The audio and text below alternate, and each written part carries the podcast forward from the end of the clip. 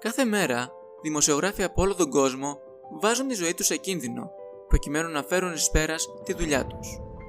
Σε μερικά μέρη του κόσμου δε, το περιβάλλον εργασίας έχει γίνει πιο εχθρικό από ποτέ. Ακόμα και στην Ευρωπαϊκή Ένωση, τους τελευταίους 6 μήνες έχουν δολοφονηθεί δύο δημοσιογράφοι σε κράτη-μέλη της, πυροδοτώντας τη δημόσια καταγραφή και την ευρεία καταδίκαση από τη μεριά των αρχηγών της Ευρωπαϊκής Ένωσης. Η Ευρωπαϊκή Ένωση υπόσχεται την ελευθερία έκφρασης των δημοσιογράφων. Μπορεί να την εξασφαλίσει όμως. Γεια σας, είμαι ο Σταύρος Κουτσεχέρας και καλώς ήρθατε σε ένα ακόμη επεισόδιο της εκπομπής Time for Europe με θεματική ενότητα Ευρωπαϊκή Ένωση και Ελευθερία του Τύπου. Στην πλειονότητα των κρατών του κόσμου, το δημοκρατικό πολίτευμα είναι κυρίαρχο και προβάλλει τις αρχές ενός ιδεατού κόσμου. Η κατάσταση όμως της διεθνούς σκηνής δείχνει να είναι άκρος ανησυχητική Άραγε, πόσο μπορεί να υφίσταται ένα δημοκρατικό καθεστώς χωρίς τη χειραφέτηση των δημοσιογράφων; Η δημοσίευση της ετήσιας παγκόσμιας αναφοράς από τους ρεπόρτε χωρίς σύνορα για τους δημοσιογράφους που έχουν τεθεί υποκράτηση, που έχουν εξαφανιστεί ή που κρατούνται όμοιροι, μαρτυρά μια σκοτεινή αλήθεια. 387 δημοσιογράφοι έχουν προφυλακιστεί σε όλο τον κόσμο, μόλις δύο λιγότεροι σε σχέση με το προηγούμενο έτος. Τα μεγαλύτερα κράτη λογοκριτές αποτελούν η Κίνα, η Σαουδική Αραβία και η Αίγυπτος. Ωστόσο, η μελέτη έχει διαπιστώσει και μια άνευ προηγουμένου πτώση της ελευθερίας του τύπου στη Λευκορωσία, η οποία μαρτυρά αρκετούς μήνες διαταραχής από τη διαμάχη των εκλογών. Άλλωστε, το περιστατικό που έλαβε χώρα στις 28 Μαΐου του 2021 με την αναγκαστική προσγείωση αεροπλάνου για την σύλληψη αντιφρονούντα δημοσιογράφου, απλώς έφερε τη σφραγίδα του στη διαπίστωση της ήδη προβληματικής κατάστασης. Η έρευνα επιπλέον σημείωσε και μια πανδημική επίδραση στην ελευθερία των ΜΜΕ, όπου χώρες εκμεταλλεύτηκαν την πανδημία και χρησιμοποίησαν την κρίση του κορονοϊού COVID-19 για να αυξήσουν τον έλεγχο του τύπου. Η κατάσταση, πόσο μάλλον στις χώρες της Ανατολής, ξεπέρασαν τη φαντασία κάθε ανθρώπου, καθώς δεν ήταν λίγοι δημοσιογράφοι που εκτελέστηκαν, όπως ο Ραχούλα Ξάμ στο Ιράν. Η εκτέλεση του Ιρακινού δημοσιογράφου συγκλώνησε την παγκόσμια κοινωνία και επαλήθευσε την υποψία πως τα περιστατικά δολοφονίας ή υποβολή θανατική ποινής με κυβερνητική απόφαση έναντι δημοσιογράφων αποτελούν σταδιακά τον κανόνα σε ορισμένα μέρη του κόσμου. Πέρα από το παράδειγμα του Ιράν, στο Πεκίνο, ένας ρεπόρτερ της εφημερίδας Bloomberg συνελήφθηκε από τις αστυνομικές αρχές τον Δεκέμβριο του 2020 υπό την υποψία απειλής της εθνικής ασφάλειας. Το γεγονός αυτό αποκαλύπτει πληθώρα πραγμάτων για το καθεστώς της Κίνας. Από τότε που ο πρόεδρος Xi Jinping έλαβε τα ενία της εξουσίας το 2013, έχει πραγματοποιηθεί μια πραγματική κατολίσθηση της ενημέρωσης και της δημοσιογραφίας εν γέννη στην Κίνα. Στις μέρες μας, η Κίνα μετρά παγκοσμίως το μεγαλύτερο αριθμό φυλακισμένων δημοσιογράφων, με τουλάχιστον 118 reporters ή υποστηρικτές της ελευθερίας του τύπου να στερούνται του δικαιώματος στην ελευθερία.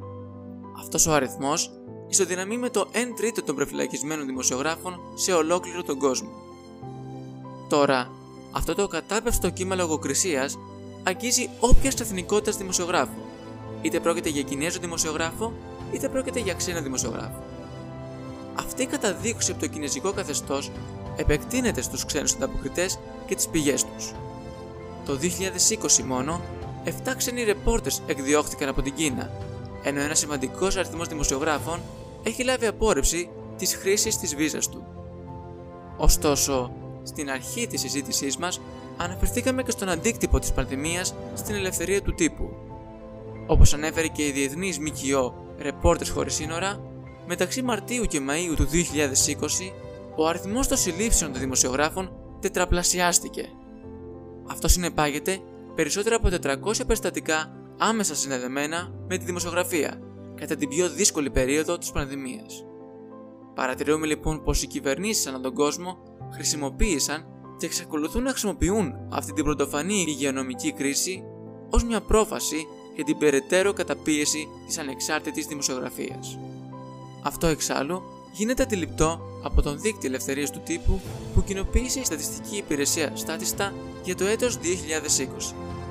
Όπως αποκαλύπτεται, κατά την πανδημική υγειονομική κρίση, ακόμα και στα πιο καθιδρυμένα δημοκρατικά κράτη της Ευρώπης, οι πιέσεις και οι αυστηρές συστάσεις ως προς τον τρόπο δράσης των ΜΜΕ έχουν οξυνθεί σε αξιοσημείωτο βαθμό, υποβαθμίζοντας τον άλλοτε παραδειγματικό σεβασμό των κρατών της Δύσης προς το κράτος δικαίου. Α πάρουμε όμως τα πράγματα από την αρχή. Ακολουθώντας την καλή παράδοση, οι χώρες της Σκανδιναβίας εξασφαλίζουν το βέλτιστο περιβάλλον για να εργαστεί κανείς ως δημοσιογράφος. Στη συνέχεια, τα κράτη της Δυτικής Ευρώπης που ανήκουν στην Ευρωπαϊκή Ένωση, όπως η Γερμανία, το Βέλγιο, το Λουξεμβούργο, η Ιρλανδία, ακόμη και η Γαλλία, βαδίζουν προς τον ίδιο ελπιδοφόρο δρόμο της επαρκούς ελευθερίας του τύπου. Ωστόσο, η Ελλάδα δεν αφήνει περιθώρια ελπίδας. Ανάμεσα στα 27 κράτη-μέλη της Ευρωπαϊκής Ένωσης, η Ελλάδα κατατάσσεται 24η ως προς την ελευθερία έκφρασης των δημοσιογράφων και τη χειραφέτηση των ΜΜΕ, μόλις λίγες θέσεις μπροστά από την Μάλτα, την Ουγγαρία και την Βουλγαρία. Ακόμα και τα πρώην κράτη της Σοβιετικής Ένωσης, όπου το κομμουνιστικό καθεστώς είχε επιβάλει τον πλήρη έλεγχο των ΜΜΕ, όπως η Ρουμανία και η Πολωνία, σήμερα εξασφαλίζουν μια πιο πλουραλιστική και ανεξάρτητη δημοσιογραφία, κυνηγώντας το μονοπάτι των βασικών αρχών της Ευρωπαϊκής Ένωσης. Ερωτηματικά και προβληματισμούς επίσης προκαλεί η έκθεση των Reporters χωρίς σύνορα για την ελευθερία του τύπου παγκοσμίως.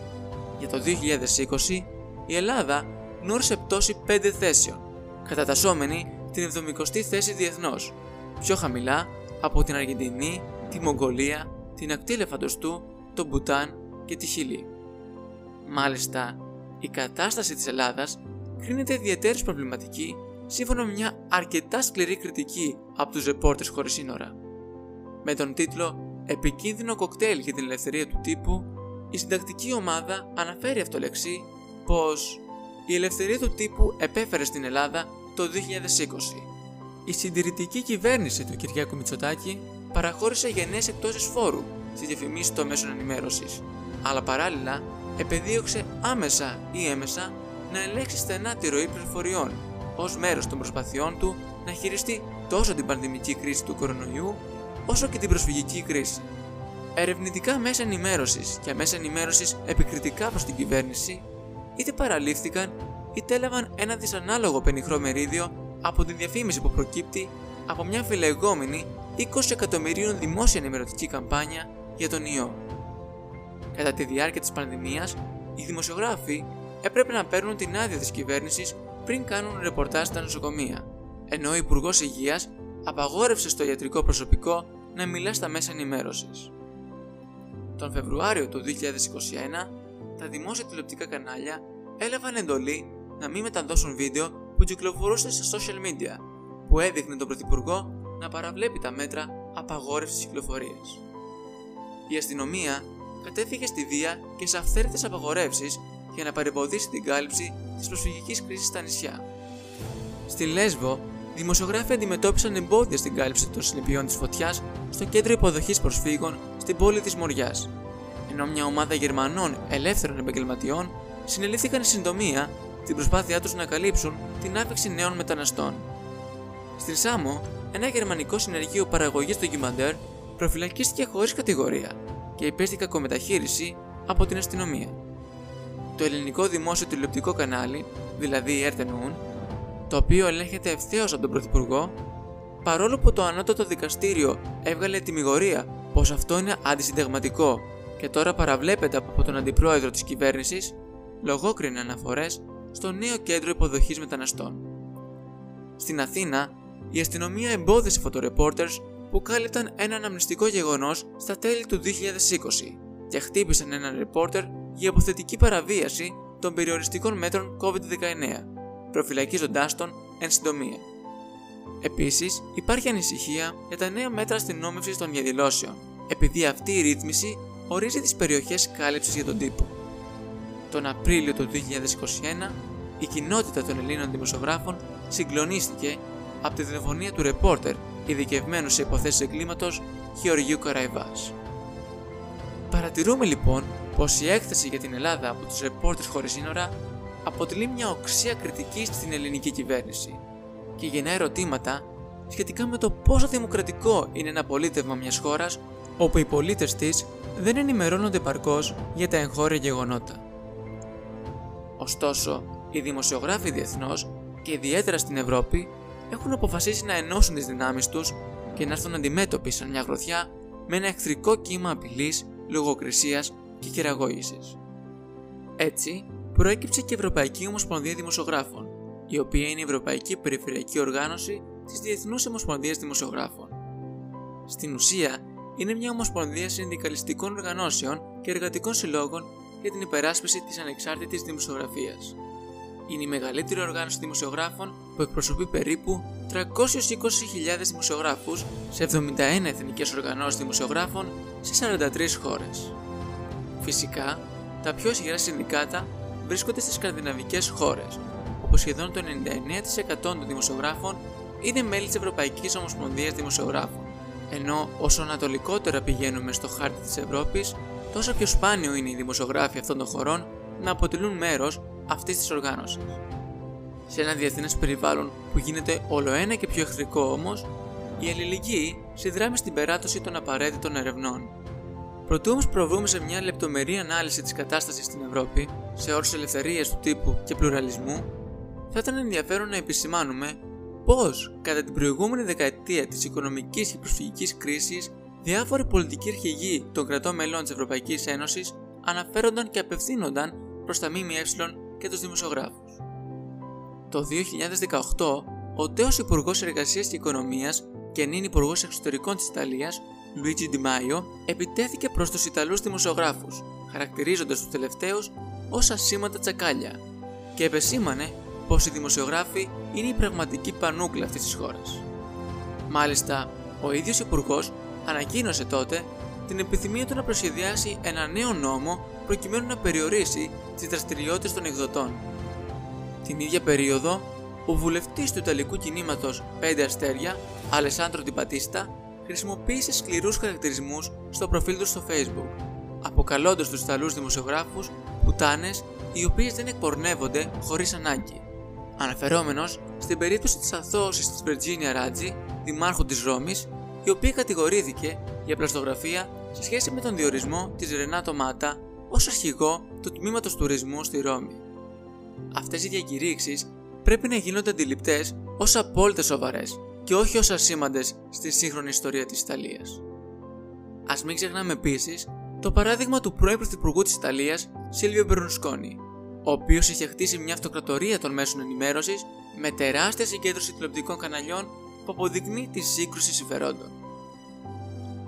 Επιστρέφοντας όμως στις μέρες μας, ο τότε Υπουργός Εργασίας και Οικονομίας Luigi De Maio είχε πάλι ασκήσει λογοκρισία στον τύπο, καθώς είχε απειλήσει ότι θα πιέσει τι μεγαλομέτωχε εταιρείε να μην αγοράζουν διαφημιστικό χώρο σε εφημερίδες που ασκούν κριτική στην κυβέρνηση.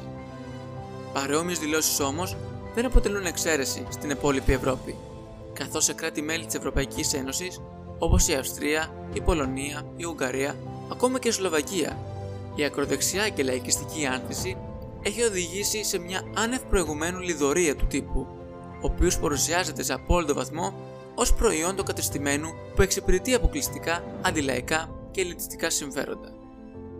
Μάλιστα, στο στόχαστρο βρίσκονται συχνά χαμηλόμιστοι δημοσιογράφοι που ασκούν κριτική ενάντια στην εκάστοτε κυβέρνηση. Έπειτα από μια διαδήλωση περίπου 420 δημοσιογράφων στη Σλοβακία κατά της χειραγώγησης των ΜΜΕ, ο πρώην Πρωθυπουργός τόνισε στη δήλωσή του πως όλοι αυτοί οι γελοί και μικροί πρέπει να διωχθούν από το δημοσιογραφικό σύστημα. Στην Αυστρία, με τη συγκυβέρνηση του δεξιού και του ακροδεξιού κόμματος, η ροπή των πραγμάτων έχει ακολουθήσει ένα όχι και τόσο δημοκρατικό μονοπάτι. Καθώς συγκεκριμένα η Δημόσια Υπηρεσία Ενημέρωσης ORF βρίσκεται από το 2016 υπό ασφιχτική πίεση. Το Σεπτέμβριο του 2018 η Ευρωπαϊκή Ομοσπονδία Δημοσιογράφων προέβησε μια σκληρή κριτική προς τα σχόλια του Υπουργού Εσωτερικών της Αυστρίας, ο οποίος πρότεινε πως ορισμένοι δημοσιογράφοι ίσως θα πρέπει να τεθούν υπό εξέταση για το ρεπορτάζ τους σχετικά με τις εργασίες της Αυστριακής Υπηρεσίας Μυστικών Πληροφοριών, έπειτα από την διέρευση ενός email που απαιτούσε τοπική βαναυσότητα από τη μεριά της αστυνομίας για τον περιορισμό της επικοινωνίας των γεγονότων με ορισμένα μέσα ενημέρωσης στον πλέον απαραίτητο βαθμό. Ευτυχώς, εκείνη την περίοδο, ο Σεμπάστιαν Κούρτ, πρώην πλέον καγκελάριος της Αυστρίας, βρισκόταν στα Ηνωμένα Έθνη στη Νέα Υόρκη, και ανέφερε άμεσα πως δεν είναι αυτός ο τρόπος που γίνονται τα πράγματα και πως η Αυστριακή κυβέρνηση στηρίζει την ελευθερία του τύπου.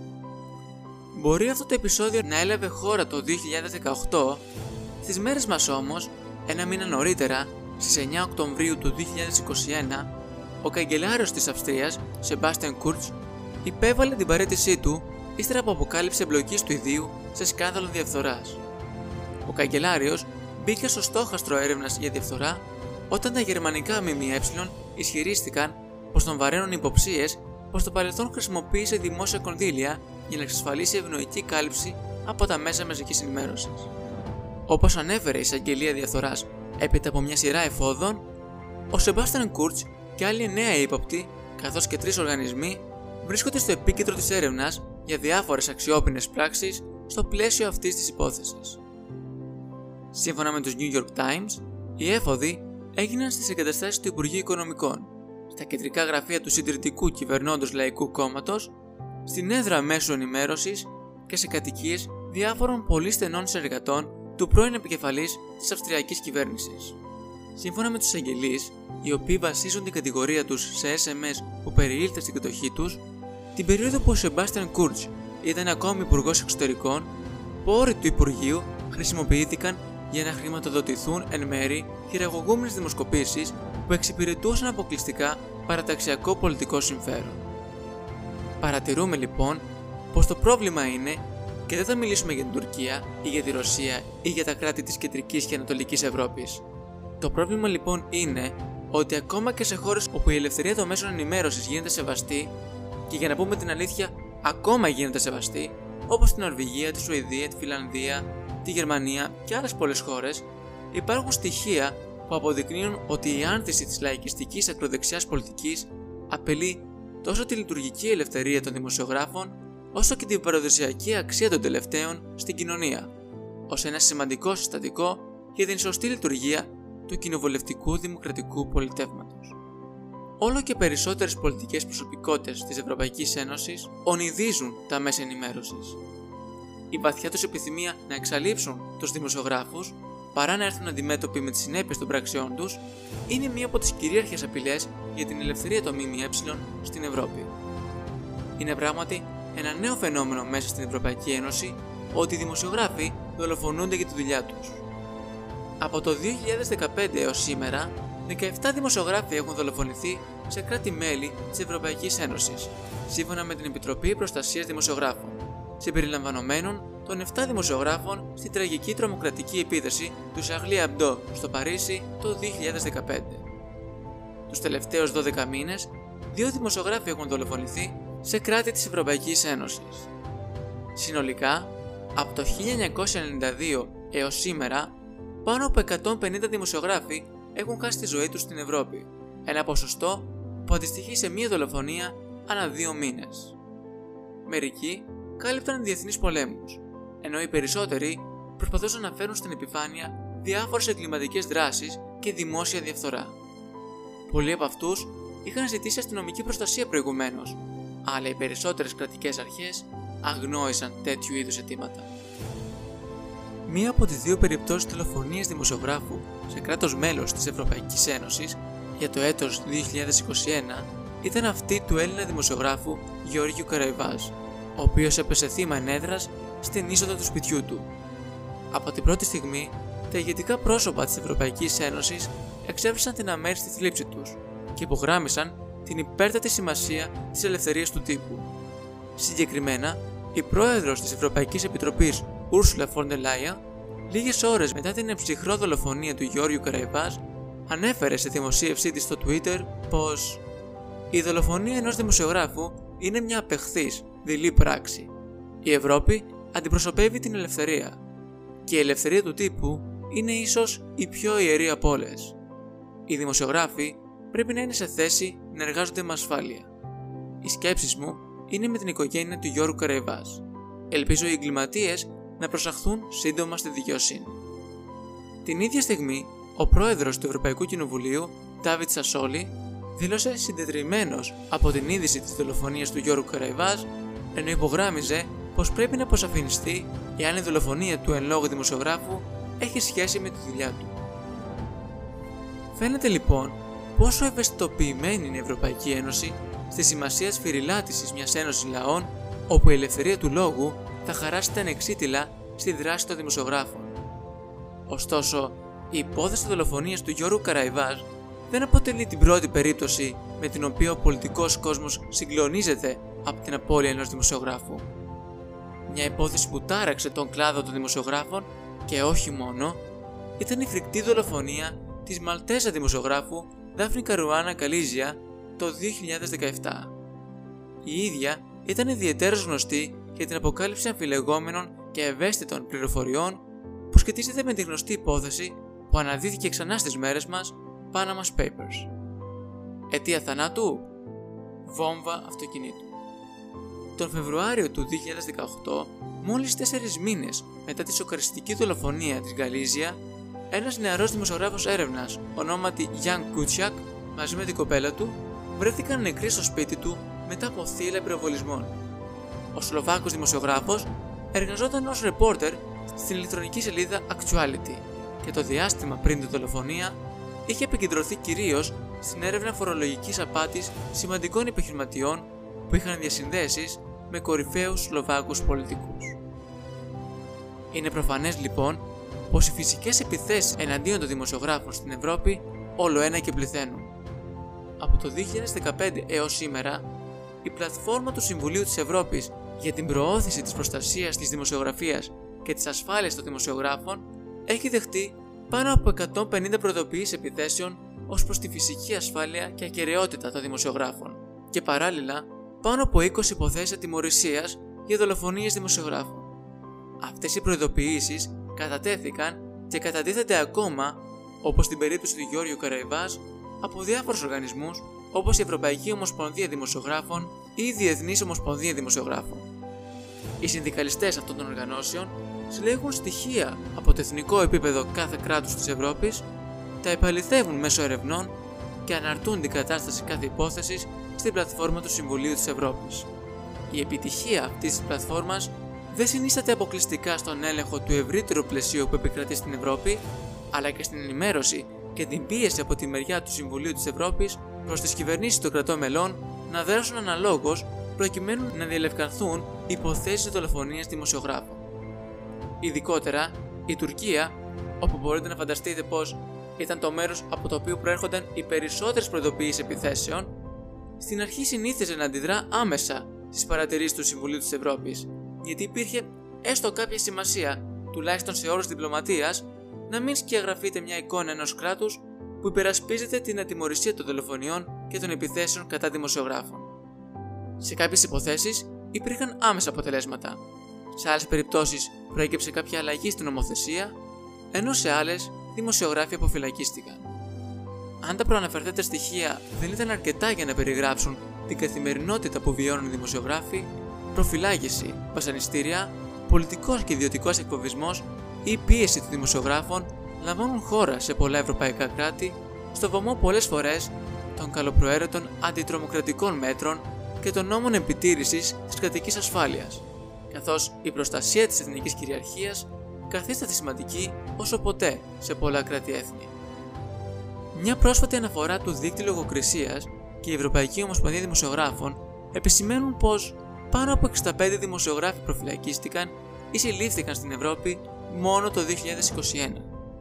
Η συγκεκριμένη αναφορά υπογραμμίζει πάνω από 1000 υποθέσεις περιορισμού της ελευθερίας του τύπου, σχεδόν 200 εγκληματικές κατηγορίες και αστικές αγωγές εναντίον δημοσιογράφων και περισσότερες από 250 υποθέσεις εκφοβισμού. Υπάρχει όμως ένα ακόμη πρόβλημα, το οποίο αποτελεί και μείζον ζήτημα. Ένα πρόβλημα που σχετίζεται με το φαινόμενο της αυτολογοκρισίας. Φυσικά, πάντοτε υπήρχε αυτολογοκρισία, Μέρος της αυτολογοκρισίας εξάλλου στον χώρο της δημοσιογραφίας είναι απαραίτητο. Πρέπει να λογοκρίνεις τον εαυτό σου όταν πρέπει να ισορροπήσεις ανάμεσα σε ιδιωτικά ή εθνικά ζητήματα ή ακόμα και στην ελευθερία έκφρασης. Αλλά το επίπεδο της αυτολογοκρισίας ανάμεσα στους δημοσιογράφους των κρατών του Συμβουλίου της Ευρώπης αποδεικνύεται πως είναι αρκετά ανησυχητικό. Σύμφωνα με μια μελέτη μάλιστα του Συμβουλίου της Ευρώπης, με την αρρωγή της Ευρωπαϊκής Ομοσπονδίας Δημοσιογράφων, οι εμπειρίες των δημοσιογράφων από το 2015 έως το 2017 αποκαλύπτουν τις κύριες πηγές αδικαιολόγητης παρέμβασης στο ειδησιογραφικό ρεπορτάζ. Η συγκεκριμένη μελέτη, ονόματι Journalist Under Pressure, δηλαδή δημοσιογράφοι υποπίεση, αποτιμά πως το 69% της αυτολογοκρισίας στον χώρο της δημοσιογραφίας οφείλεται στην ψυχολογική βία, μέρος της οποίας προέρχεται από την διαδικτυακή παρενόχληση, ειδικά εναντίον των γυναικών. Υβριδικός εκφοβισμός, εκφοβισμός από ομάδες συμφερόντων και απειλές με χρήση βίας βρίσκονται σε πλήρη άνθηση και αποτελούν τους κύριους λόγους που οι δημοσιογράφοι αποφασίζουν να μην φέρουν στην επιφάνεια αποκαλυπτικά ρεπορτάζ. Φαίνεται λοιπόν πως η αυτολογοκρισία λειτουργεί ουσιαστικά ως ένας ιός στον χώρο της δημοσιογραφίας. Τώρα, όταν μιλάμε για ελευθερία του τύπου και πλουραλισμό στα μέσα ενημέρωσης, είναι δύσκολο να μην αναφερθούμε στις συνθήκες εργασίας των δημοσιογράφων. Γιατί όταν κοιτάς τις αλλαγές στις συνθήκες εργασίας των δημοσιογράφων, όταν κοιτάς την ασέβεια για κοινωνικό διάλογο, την ασέβεια για αξιοπρεπείς μισθούς για συλλογικές συμβάσεις, όταν κοιτάς τον ολοένα και πιο επισφαλή κόσμο της δημοσιογραφίας, πολλές φορές αναρωτιέσαι για ποιο λόγο σε κάποια κράτη υπάρχουν ακόμα δημοσιογράφοι. Και πράγματι, σε πολλές χώρες, ένας σημαντικός αριθμός δημοσιογράφων εγκαταλείπουν το επάγγελμα, καθώς δεν μπορούν να καλύψουν τις ανάγκες τους από τον χώρο της δημοσιογραφίας. Η επιδείνωση των συνθηκών εργασίας έχει φυσικά αντίκτυπο και στην ποιότητα της έρευνας, καθώς και στην πιθανότητα του να είναι ένας δημοσιογράφος επιρρεπής στη διαφθορά. Πριν 10 χρόνια, ένας δημοσιογράφος έγραφε ένα άρθρο την ημέρα, ενώ σήμερα είναι υποχρεωμένος να γράψει 3 ή 4 σε κάποιες περιπτώσεις. Γι' αυτόν τον λόγο, είναι αδύνατο να φέρεις πέρα τέτοιο φορτίο εργασίας και ταυτόχρονα να εκπληρώνεις το καθήκον της ακρίβειας των πηγών, του ελέγχου των γεγονότων και όλα τα σχετικά που αποτελούν την ηθική δημοσιογραφία σε μια εποχή πολυδιεργασίας και σε ένα σύστημα ειδήσεων 24 ώρες το 24ωρο, η ταχύτητα αντικαθιστά την ποιότητα. Και τέλος, υπάρχει μια σταδιακή αύξηση στη συγκέντρωση των μέσων ενημέρωσης στα χέρια ολίγων επιχειρηματιών. Παρά το γεγονός πως η άνθηση των μέσων ενημέρωσης απαιτεί τη ροή ισχυρού οικονομικού κεφαλαίου, το άνευ προηγουμένου επίπεδο της συγκέντρωσης των μέσων ενημέρωσης σε ολίγα χέρια θέτει σε κίνδυνο το δικαίωμα των ανθρώπων στη γνώση και την πληροφόρηση όσο ποτέ άλλοτε. Ωστόσο, δεν θα πρέπει να είμαστε απεσιόδοξοι για το μέλλον. Στις μέρες μας, στην κορυφή της πολιτικής ατζέντας της Ευρωπαϊκής Ένωσης αλλά και των κρατών μελών της, βρίσκεται ο αγώνας ενάντια στα fake news, τη λεγόμενη προπαγάνδα, είτε αφορά τη ρωσική προπαγάνδα είτε την ακροδεξιά προπαγάνδα. Σε αυτή τη μάχη ενάντια σε μια κουλτούρα παραπληροφόρησης και απεχθούς απαξίωσης της δημοσιογραφίας, η πλειονότητα των πολιτικών παλεύει για τη σφυριλάτηση της αλήθειας. Ωστόσο, δεν είναι λίγοι οι πολιτικοί οι οποίοι το 2021 κάνουν κατάχρηση αυτού του αγώνα ενάντια στα fake news για να φημώσουν τα μέσα ενημέρωσης και τους δημοσιογράφους. Δίχως αμφιβολία, η ηθική δημοσιογραφία, η διαφάνεια, η επαρκής αυτορύθμιση από τη μεριά της Ευρωπαϊκής Ένωσης, η εγγραμματοσύνη των μέσων ενημέρωσης ο δημοσιογραφικός πλουραλισμός, καθώς η αποκλειστική δράση των ΜΜΕ προς το δημόσιο συμφέρον είναι τα μόνα απαραίτητα και κρίσιμα εργαλεία για την αντιμετώπιση αυτού του φαινομένου. Είναι ηλίου φανενότερο πως η εμπιστοσύνη των ανθρώπων προς τα μέσα ενημέρωσης θα επιστρέψει μόνο όταν οι πολιτικοί θεσμοί θα λογοδοτούν και θα ανταποκρίνονται στις ανησυχίες του λαού. Η δημοσιογραφία, όπως πρέπει να είναι, μπορεί να φέρει πέρα σε αυτό το έργο η Ευρωπαϊκή Ένωση αυτή τη στιγμή δεν διαθέτει επαρκή αριθμό εργαλείων προκειμένου να ρυθμίσει την πολιτική των μέσων ενημέρωσης. Η συγκεκριμένη πολιτική προορίζεται για ρύθμιση κυρίως σε εθνικό επίπεδο. Ωστόσο, αυτή η διαδικασία είναι δεσμευτική ως προς το χάρτη θεμελιωδών δικαιωμάτων της Ευρωπαϊκής Ένωσης και το άρθρο 11, το οποίο σφυριλατεί τον σεβασμό προς την ελευθερία των μέσων επικοινωνίας και τον πλουραλισμό, επισημένοντας την εξουσία των εγχώριων πολιτικών θεσμών αποκλειστικά ως προς την υποπτία και οποιαδήποτε άλλη ήπια στήριξη των μέσων ενημέρωσης. Παράλληλα, είναι δίκαιο να υπογραμμίσουμε πως μετά από πολλές αναφορές του Ευρωπαϊκού Κοινοβουλίου και δράσεις προς την ελευθερία του τύπου, ο πλουραλισμός και η χειραφέτηση της δημοσιογραφίας αναβλύζουν ως στόχοι μακροχρόνιας πολιτικής που αναγνωρίζονται από την Ευρωπαϊκή Επιτροπή ως απαραίτητα στοιχεία για τη δημοκρατία και τον σεβασμό προς τα ανθρώπινα δικαιώματα στην Ευρώπη. Μπορεί αυτός να μην είναι ο κανόνας στα περισσότερα κράτη-μέλη της Ευρωπαϊκής Ένωσης, αλλά στις Βρυξέλλες επικρατεί το αίσθημα πως υπάρχει ένα αισιόδοξο κύμα δημοκρατίας που ρέει από τη Δύση. Η ετήσια έκθεση του Κέντρου Ελευθερίας του Τύπου και των Μέσων Ενημέρωσης επιβεβαιώνει τους αυξανόμενους κινδύνους για τη μηντιακή πολυφωνία, αλλά ταυτόχρονα παρουσιάζει αρκετά σχολαστικές πληροφορίες για το κοινωνικό κύρος των δημοσιογράφων ανακράτω της Ευρώπης, την πλειονότητα των μέσων ενημέρωσης, την κοινωνική ενσωμάτωση και την εγγραμματοσύνη των τελευταίων. Ένας άλλος μηχανισμός στήριξης από τη μεριά της Ευρωπαϊκής Ένωσης είναι η οικονομική συνδρομή για την περαιτέρω ενδυνάμωση της ερευνητικής δημοσιογραφίας. Μάλιστα, υπάρχει μια σειρά από ερευνητικά σχέδια διασυνοριακής δημοσιογραφίας που δίνουν μια νότα αισιοδοξίας για το μέλλον. Έχουμε λοιπόν όλοι ακούσει, έστω και στις ειδήσεις, διάφορες υποθέσεις διαρροής πληροφοριών. LuxLeaks, Malta Files, Palestine Papers, Cablegate, Bahamas Leaks και προσφάτως η υπόθεση Panama Papers. Όλες αυτές οι περιπτώσεις δείχνουν με τον πιο όμορφο τρόπο τη σημασία της διασυνοριακής δημοσιογραφίας, όταν η ίδια χρησιμοποιεί τις καλύτερες τεχνικές που υπάρχουν. Όλοι αυτοί οι δημοσιογράφοι κορυφαίων ευρωπαϊκών και παγκόσμιων οργανισμών μέσων ενημέρωσης εξέτασαν εξονυχιστικά για μήνες ένα τεράστιο δίκτυο δεδομένων και απέδειξαν πώς μπορούν σε επαγγελματικά χέρια τα αμεληταία σκουπίδια να γίνουν ένας αποκαλυπτικός χρυσός. Παρόλα αυτά, όσο δεν υπάρχει πολιτική θέληση, ή καλύτερα όσο υπάρχει όλο και λιγότερη πολιτική θέληση από τους πολιτικούς μας αρχηγούς να θέσουν ως προτεραιότητα την προστασία των δημοσιογράφων, η αδιαφορία της πολιτείας θα εξακολουθεί να αποτελεί τον λόγο που τα μέσα ενημέρωσης αποτυχάνουν να διασφαλίσουν ένα πλουραλιστικό, ανεξάρτητο και ποιοτικό σύστημα πληροφόρησης. Η θετική υποχρέωση των ευρωπαϊκών κυβερνήσεων να υπακούσουν στις αρχές της Ευρωπαϊκής Ένωσης καθώς και στους κανόνες του Συμβουλίου της Ευρώπης συμβάλλει στην άρση ενός τείχου αντίστασης ενάντια στην παραπληροφόρηση, στην έλλειψη εμπιστοσύνης και στη συρρήκνωση της κοινωνικής ενημέρωσης. Η Ευρωπαϊκή Ένωση υποστήριζε, υποστηρίζει και πάντοτε θα υποστηρίζει την ελευθερία του τύπου. Μέσα από το λειτουργήμά τους, οι δημοσιογράφοι ελέγχουν διαρκώς την εξουσία και συμβάλλουν στη διασφάλιση υπακοής στο κράτος δικαίου. Η ανεξάρτητη και δίκαιη δημοσιογραφία, λοιπόν, είναι ένας από τους πυλώνες που στηρίζουν τη δημοκρατία. Οι δημοσιογράφοι πρέπει να προστατεύονται από τον εκφοβισμό και την βία. Οι δράστες που προσπαθούν να φημώσουν τη φωνή της αλήθειας θα πρέπει να οδηγούνται στο ειδόλιο του δικαστηρίου. Και από εδώ ολοκληρώθηκε και το τρίτο επεισόδιο του Time for Europe.